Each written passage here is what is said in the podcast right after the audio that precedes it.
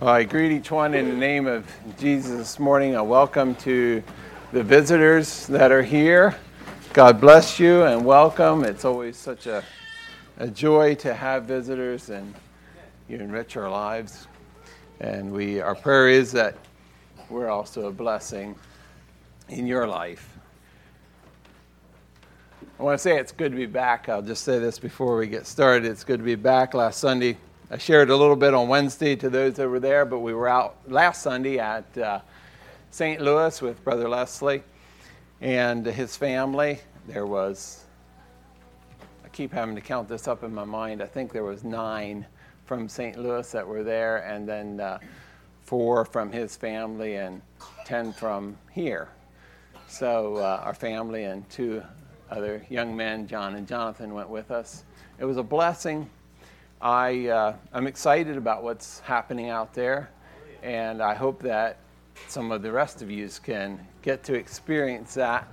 And so, as we as they continue to go forward, as they continue to seek God's direction, they're praying for a building.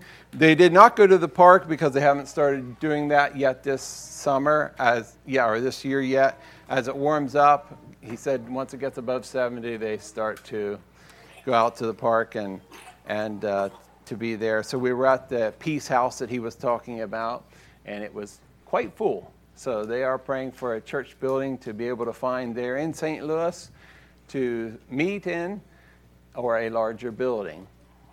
So you can add that to your prayer list there too, but also for the work as it goes on. There's many needs, and uh, it's certainly an opportunity. So excited for that. I think before we get started, Brother Leon, would you just pray for us as we get started here?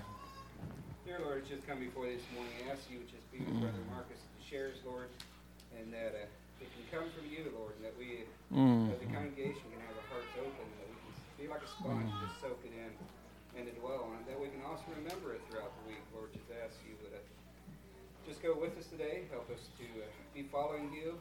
Help us to go where you lead us, Lord. Just ask you to also be there with Leslie this morning. Amen. Yes, Father. And also for the persecuted church that is where they're meeting this morning. Amen. And that, may you just bless them.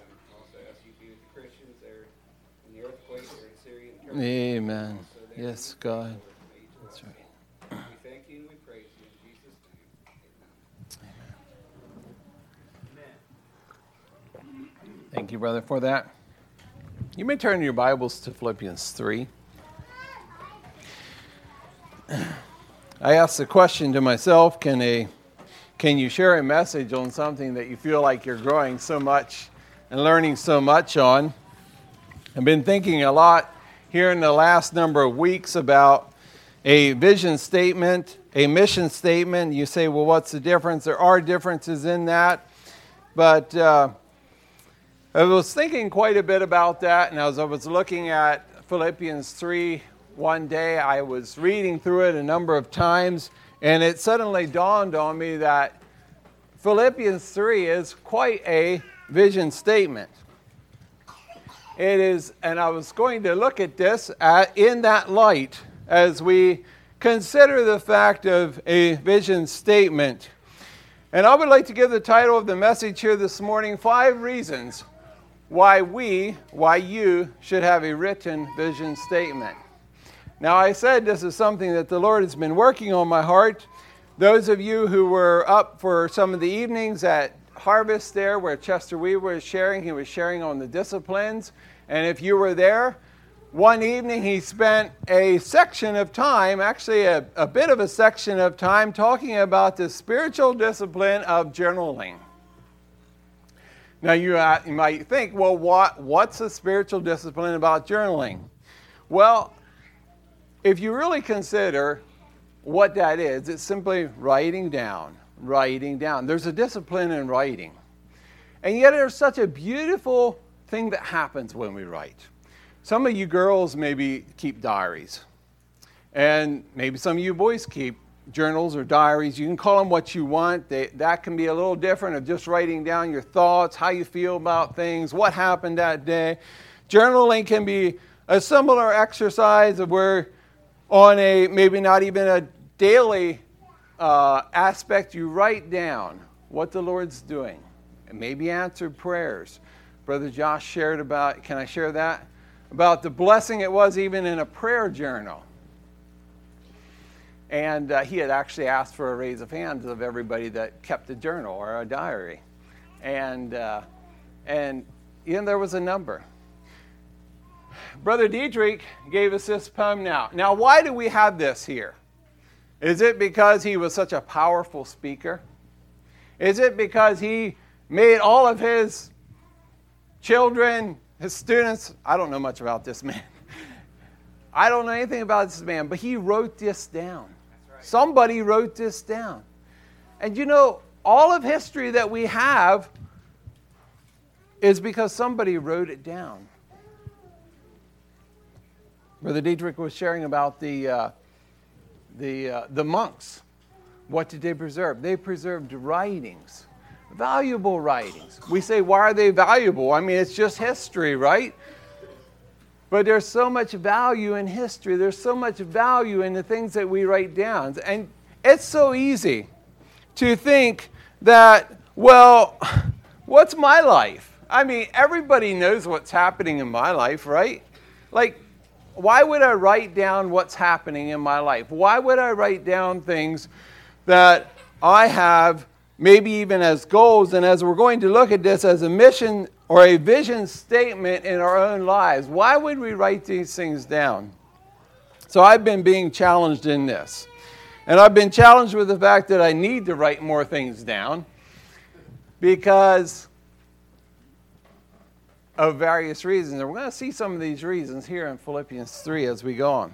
I had a brother recently ask me, Where are you going? Where are we going? Who are we? And we may ask the question, Brother Josh, who are you?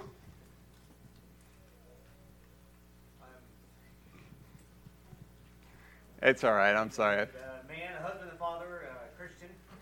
Amen. i'm from missouri in the 40s i'm sorry what age is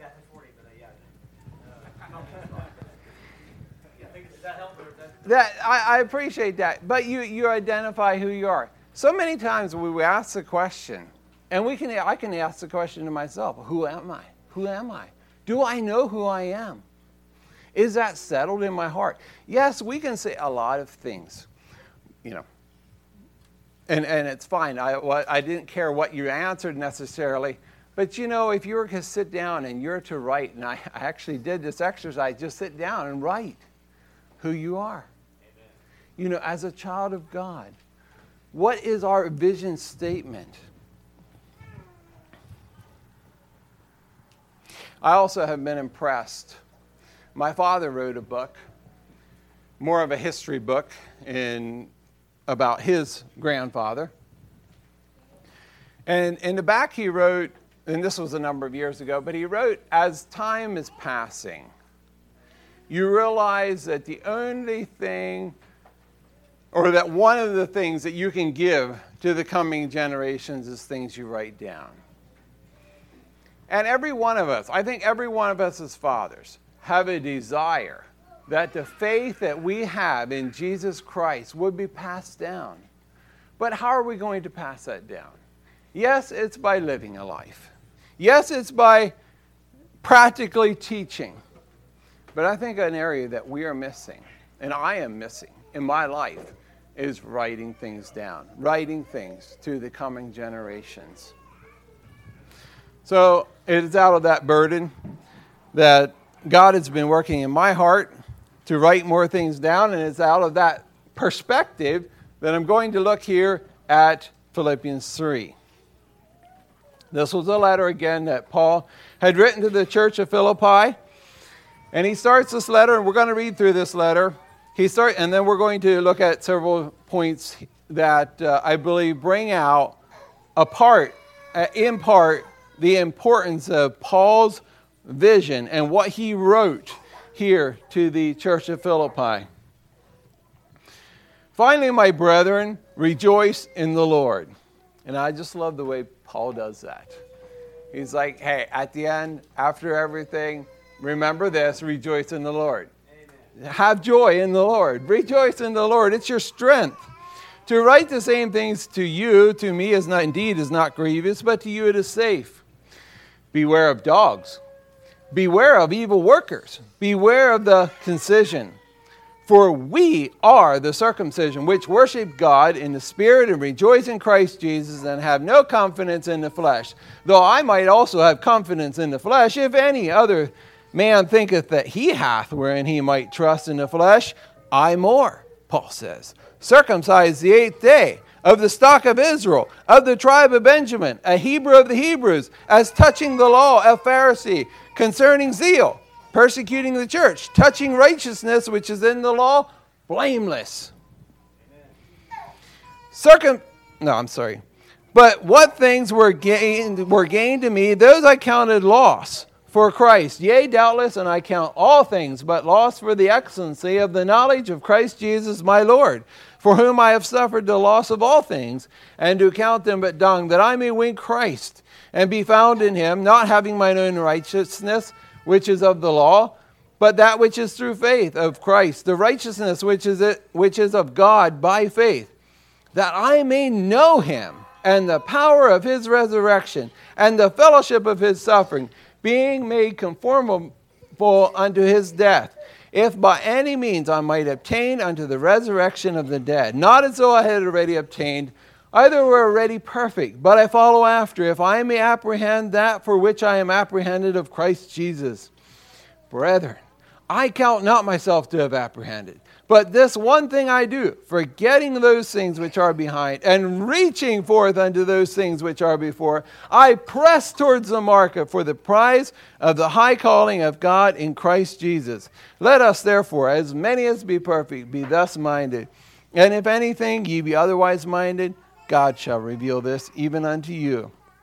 Nevertheless, whereunto we have already obtained, let us walk by the same rule. Let us mind the same thing. Brethren, be followers together of me, and mark them which walk as you have for an example. Have us for example. For many walk, of whom I have told you often, and now tell you even weeping, that they are the enemies of the cross of Christ, whose end is destruction, whose God is their belly, whose glory is their shame, and who mind earthly things. For our conversation is in heaven from whence also we look for the Savior, the Lord Jesus Christ, who shall change our vile body, that it may be fashioned like unto his glorious body, according to the working whereby he is able even to subdue all things unto himself. Amen. I think one of the reasons, and as I was describing a little bit, writing down a personal vision, and this applies in every aspect. And we talk about businesses. We know that for businesses to be successful, they need to have a vision statement. They need to have something that this is what we're about. Uh, Bill Gates said, I think it was back in 1995 to Microsoft, he said his vision is for a computer on every desk in every home. And you know, they've done well. And many homes, many desks would have availability of more than one. so, why do we have a vision statement? I'm going to look at five different reasons that I believe that these, this scripture here in Philippians 3 gives that we should have a vision statement. Personally, in our lives, corporately as a church, and, and uh, as a brotherhood. And that is in verse 3. A vision statement gives you a personal identity.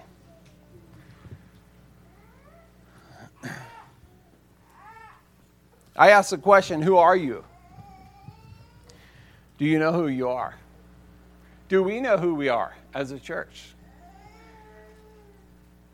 Do you know who you are as a family? Do you have an identity? Paul here in verse 3 says, For we, himself and the brothers at Philippi, we are the circumcision, which worship God in spirit and rejoice in Christ Jesus and have no confidence in the flesh. Paul here was identifying who he was. Now, this is covenant language here as you look at this. He said, we're the, we're, we are the covenant people. We're the real deal. We're the special people. We're, we're really who is important here. I believe he was saying. He says, we are the real deal. Paul wasn't ashamed of who he was identifying with. Paul wasn't ashamed on the fact that he said, we are the real thing.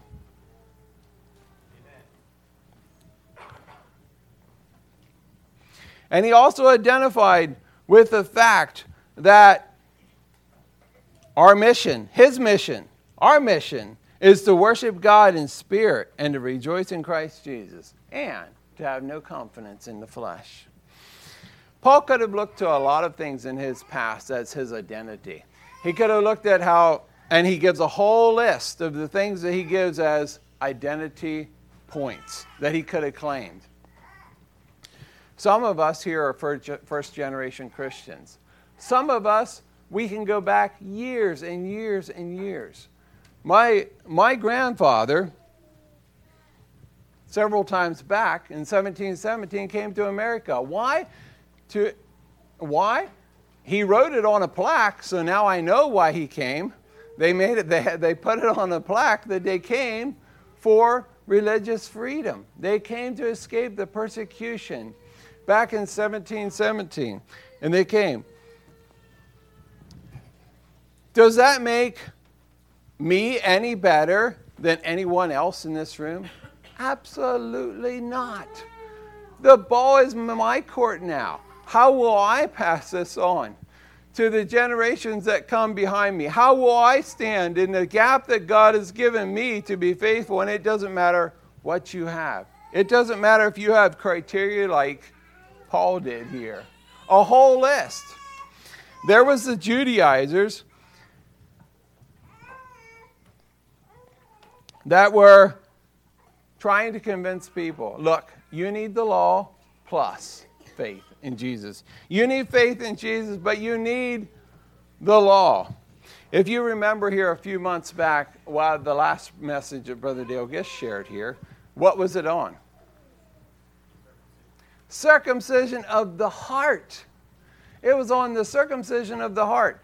Paul is here saying this is a real deal. It's the circumcision of the heart. It's not an outward uh, circumcision that he is talking about, but it's a circumcision of the heart.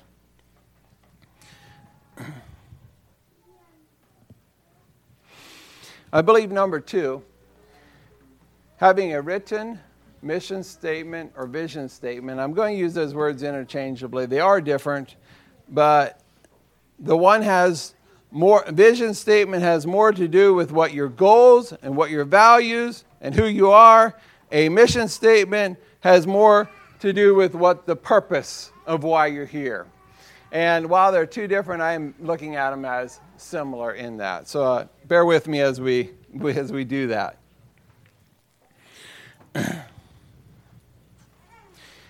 I believe the second reason is it provides a protection from the distractions that we face. And we're going to see this in verse 2. Paul says, Beware of dogs. Now, I'd just like to think, what's he talking about? Beware of dogs. Huh? We see those sunblock. we do. Why? Why would we beware of a dog? Now, now I don't think America does very good at describing the type of dogs they were thinking of. I mean, we have kind of a uh, we have a really warped idea of what a real a real dog is, a wild dog. Have you ever watched? If you've ever watched any uh, any uh, videos of uh, the wild dogs in Africa, I think gives you a little bit of a, the hy- not the hyenas. What are they called? uh, these little wild dogs. They're the colored African dogs. You know, yeah, yeah, that's that's a, that's a stripe them, but they're not like the puppies that we have that are sold online to take the place of your children. What, what's the nature of a dog? Just tell me, what's the nature of this kind of a dog? What, what, give me some of the characteristics of it. They're, they're yappy. Well, that's these little dogs. I'm talking about the real dogs. The, the wild dogs would be vicious. When they get the pack, they can destroy animals, uh, sheep, uh, whatever, you They are. They're vicious, extremely vicious. In fact, I was doing some research on it and found it so interesting. You know, most of the wild animals in Africa, the, the prey, the, the predator animals, they attack and they kill. Their number one mission is to kill the animal that they're getting. Dogs don't worry about that. They just start eating. They disembowel animals while they're still alive, and they have them mostly, they have them eaten quite a bit before the animal ever dies. Ruthless, just fierce. And yes, like you said, when they're in a pack, they can take down almost any any animal that is in the African Sahara Desert. And we can talk huge, huge animals, even elephants. They can take those down. So, what are some more characteristics of a dog that he's talking about? And now he's talking about people. He's not saying just be, but I'm, I'm, I'm drawing this as a parallel. Brothers, we can be this way to each other. We can be this way. We can get in a pack and in a hurt and in a, a pack mentality and tear after people. What's some other ones? They're looking out for themselves. Yes, they are. They're looking out for themselves. Just, it's what I can eat. It's satisfying my hungry. What, what's some more? What does Jesus say about the wolf that comes? The thief, the wolf, he, he uses that in the, the, the, the, uh, the story of the Good Shepherd. He comes, divides, separates. That's the way these little dogs do it. There's a lot of them, but they separate one out. They separate one of the sick ones, one of the old ones, one of the young ones and they separate those out and then they attack them ruthlessly, wearing them out. And he's talking about you beware of people like this. And then I understand that he's talking about maybe primarily the Judaizer people, but I'd like to just bring this really, really practical. What is he talking about, and what kind of people is he talking about? And do we understand and recognize, or are we recognizing these things even in our own hearts?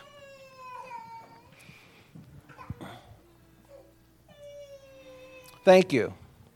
Um, beware of beware of evil men, evil workers. Beware of evil workers. Beware of the concision. We talked about circumcision. What is concision? Does anybody know what concision is?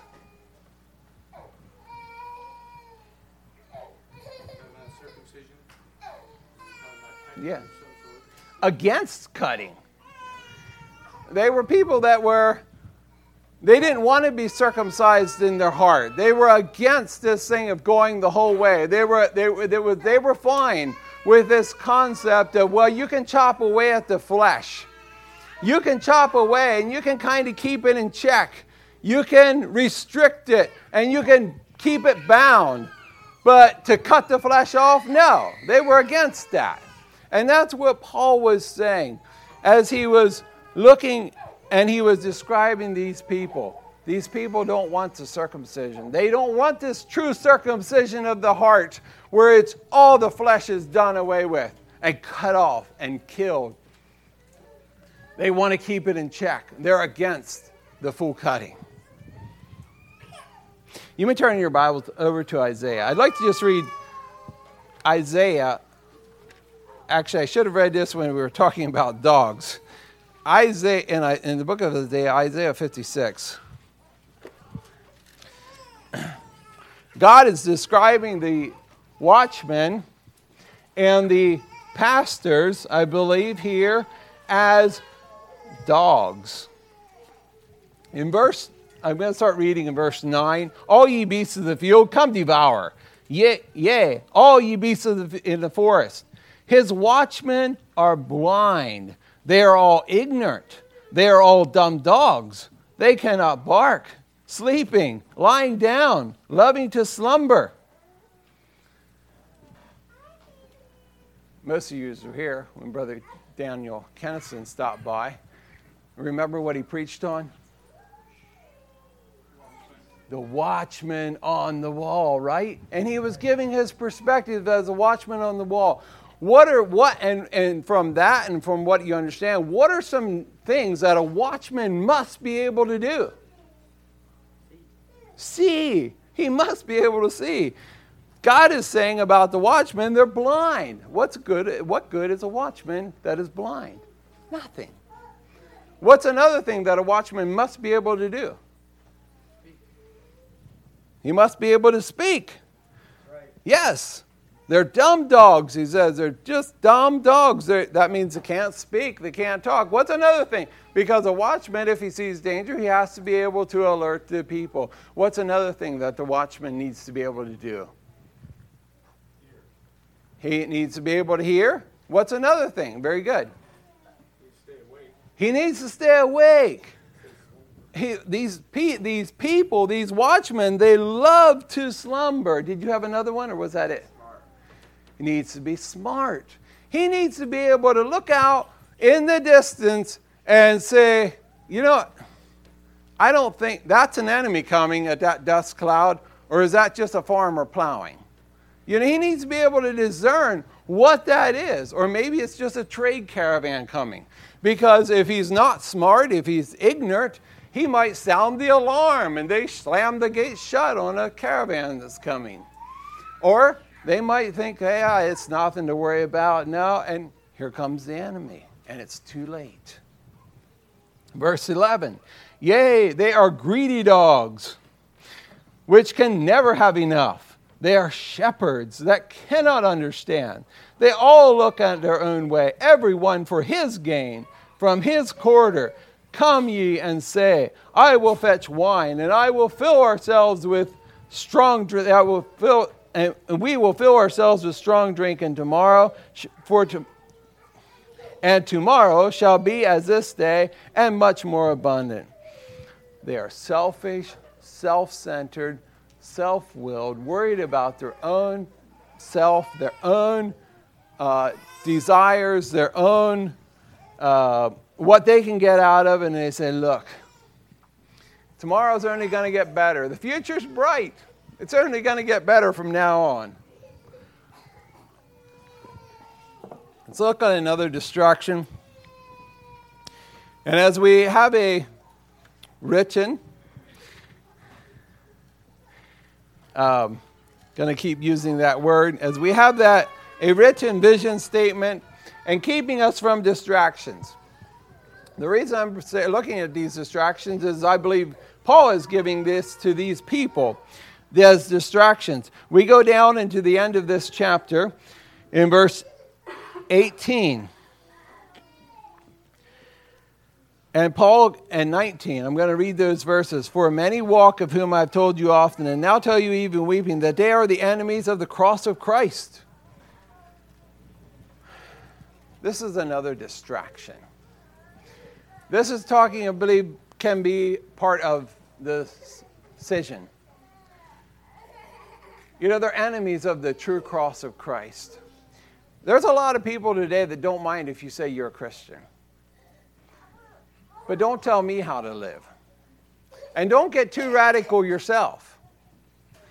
And don't tell me that it's going to cost me everything. Don't tell me that if I'm going to be a Christian and have this security in my life that I'm saved, that I'm going to have to give up everything. I'm going to have to lay it all on the altar. Don't tell me that. They're enemies of the cross of Christ. And then let's look at how Paul describes them. Whose end is destruction, whose God is their belly. Appetites are powerful things.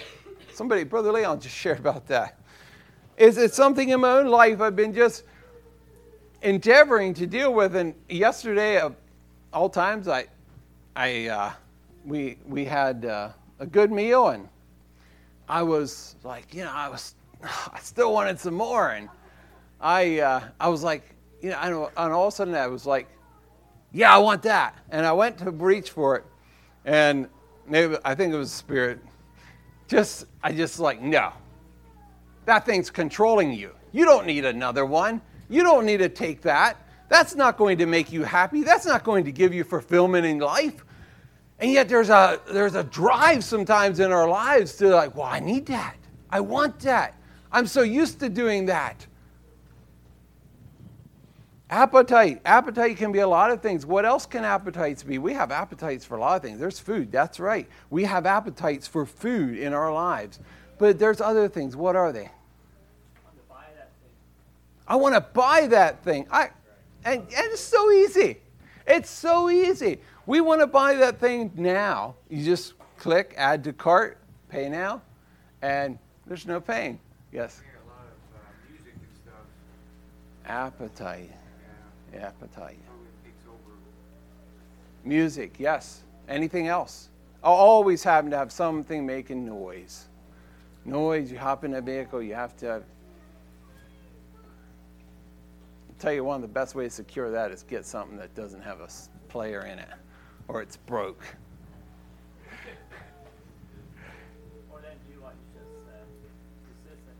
Resist it. You're right. What's some other things we can have appetites for? That entertainment. Always pulling for our phone. Entertainment. Got to do something. Sit down. I'm bored. Right? Immediately. No, you're not bored. You just sat down. Money. Thank you. Who was it? Was it Rockefeller that was asked one time what would, what would it take to make him happy? Am I wrong in this? He said, yeah, and he said, one more dollar. Who said that? Who said that? Okay, I'm sorry. I better not put myself out there. One more dollar. No, it won't make you happy. Whose God is their belly, whose God is their appetite, whose God is driven by their desires and their appetite, and whose glory is their shame. As I consider what is glorying and shame, did you have something, brother? Yes. He said, You're bored. No, you're not bored. Yes, you're bored. But loneliness is not with God. God's knocking. Don't get out your phone. Pray. Thank you. Sometimes we have so much noise we never ever hear God speaking. And it's because we've never gotten quiet enough to hear Him speak. That's right. Thank you. Glory in shame. We can glory in shame today. And I tremble sometimes thinking about us Christians. Do we glory in shame? How are some ways that we can glory in shame? Ammon, how, how could we glory in shame?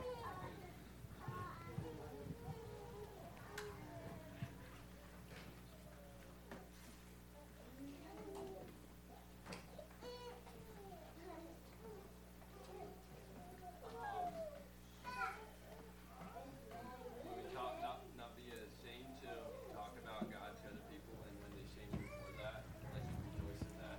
Like, I, I don't know if that's what you're, the angle you're coming, I'm not sure what you're referring to. You're saying, um, as we. Are you saying in the positive? I in a negative, in a negative. This is all negative here in this context. You know, their God is their belly, they glory in shame. Oh, that way. Yeah, it, that's fine. I think one of the ways that we can do it is the way we talk about disobedience to law. And do you brag about what you just did? How fast you just went? Do you despise the law? Do you laugh at crude jokes?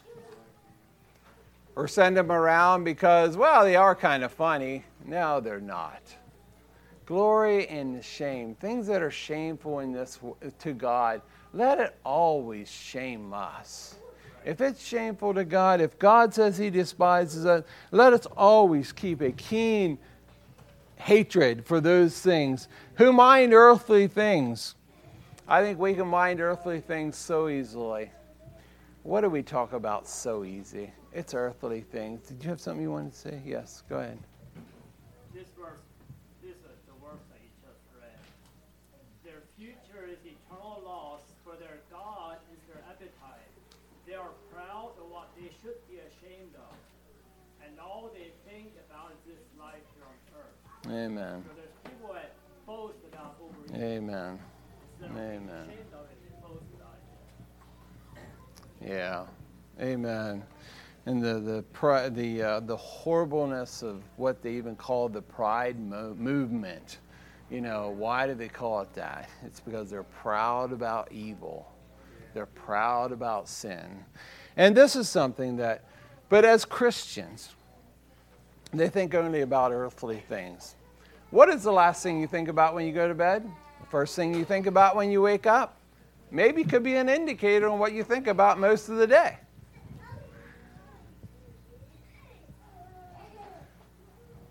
And by the way, mothers, thinking about your children is not just earthly.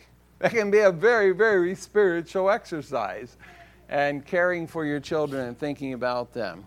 All right. Need to keep moving. Number three. So, number two was it gives us a protection from distractions. And as we looked at those distractions, number three, it gives us, it provides a point, a perspective. That's how I'm going to say it. Provides a perspective. And I would like to look here in verse 12. As we consider this, I'm going to read verse 12 through 14. And this is Paul's evaluation of himself. And how did he get this evaluation of himself? It's because he was comparing himself with his goal. And how did he have a goal? It's because he's writing about his goal. He's writing about where he was going with this thing. Not as though it had already obtained. Either we're already perfect, but I follow after, if that I may apprehend that for which I am apprehended of Christ Jesus. Brethren, I count myself not to have, apprehend, uh, to have apprehended, but this one thing I do, forgetting those things which are behind and reaching forth unto those things which are before, I press towards the mark for the prize of the high calling of God in Christ Jesus. One of the things of writing things down in our lives, and I've, I'm seeing this in my own life, is it gives me a perspective where I am and where my goal is. Paul was honest with the fact I haven't gotten there. I, I'm working. I, I'm, I'm going that direction. That's my goal. That's where I'm heading. But he's like, I, I, I haven't made it to the end. I haven't made it to the end. And I just quickly like to flip over just back a couple chapters into 1 Corinthians 9, and we have another, Paul draw, draws another very, very beautiful parallel here between running a race.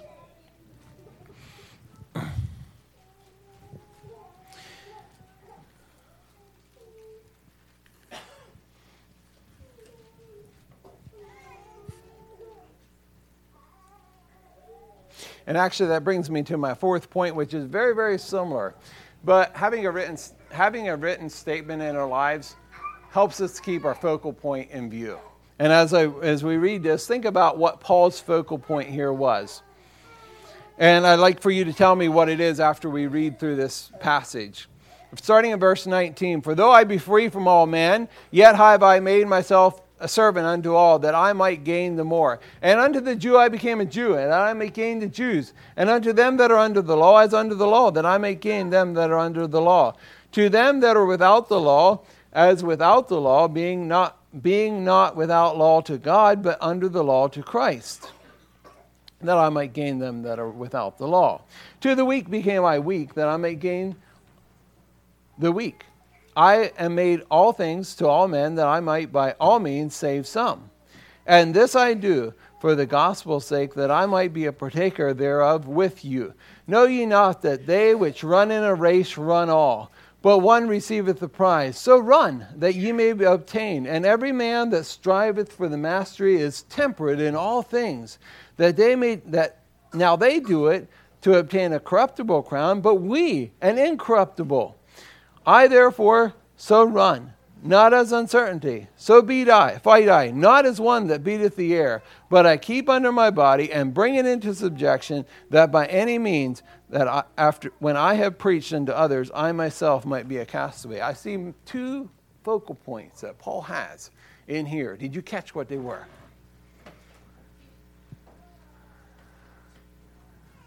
Somebody. To save some. That was one. What was the other one? And so, why? So that he himself would be found faithful and make it to the end. I think it's so beautiful. Paul, the price he paid. Why? To save some. He wasn't. We aren't. We aren't guaranteed on what kind of a harvest we're going to get. But is our goal, is our desire that some would be saved, that some would find their their uh, freedom in Christ and come to a saving knowledge of Him.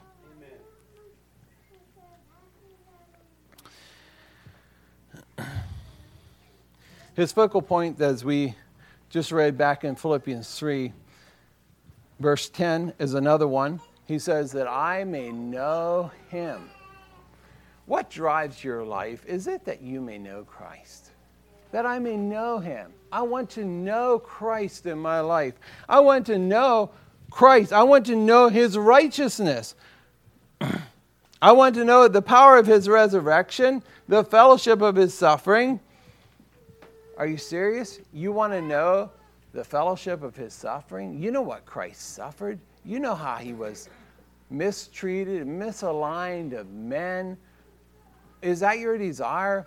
So much to know Christ, to know his the fellowship of his suffering, to know and to experience.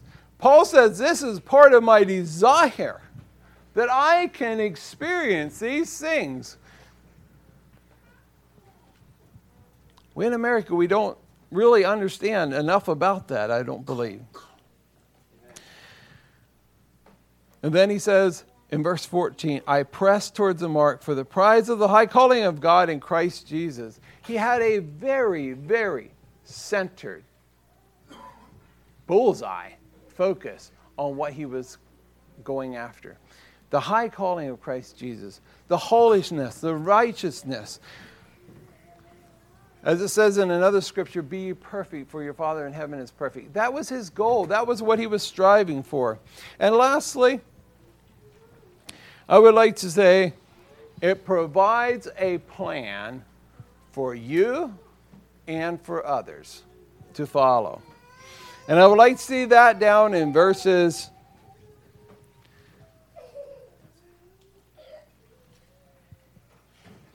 verses 15. Let us therefore as many as be perfect, be thus minded. And if in anything you be otherwise minded, God shall reveal even this to unto you.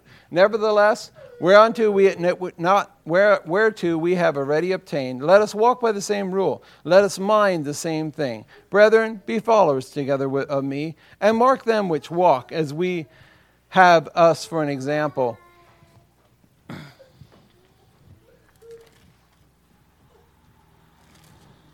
I believe that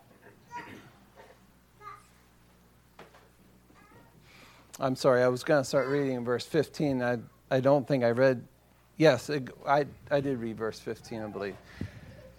So I believe that one of the other blessings of writing things down is it gives us a plan. It gives us a plan on how we're going to order our lives but it also gives us a plan that we can walk with others. Paul was writing this letter to the Philippians, and he said, If you're perfect, as many as be perfect, be thus minded. He said, Let's walk by the same rule. Let's mind the same thing. Let's follow after these things. Paul, in his vision statement, said where he was going. And he said, Brothers, you come along. Let's walk at this thing together. Let's, let's pursue, let's encourage and exhort and challenge one another on in this goal. So I believe having a written statement in our lives, and even as a fellowship, helps to give us direction and also helps to bring our brotherhood along, our brothers that we relate to. One of the things that it does not do, and that is not having a written statement, does not define that you're the only right person. And I think I, I, I want to just I, I don't think I'm stretching the scripture to say that, but he says in verse 15, he says, If any be otherwise minded, God shall reveal this unto you. The fact of writing a personal written vision statement for yourself is not to say that everybody that does it any different is wrong. We're not the judge. We don't have to do that. Neither, even as a group, do we have to come up with a statement or a vision that is the only one out there.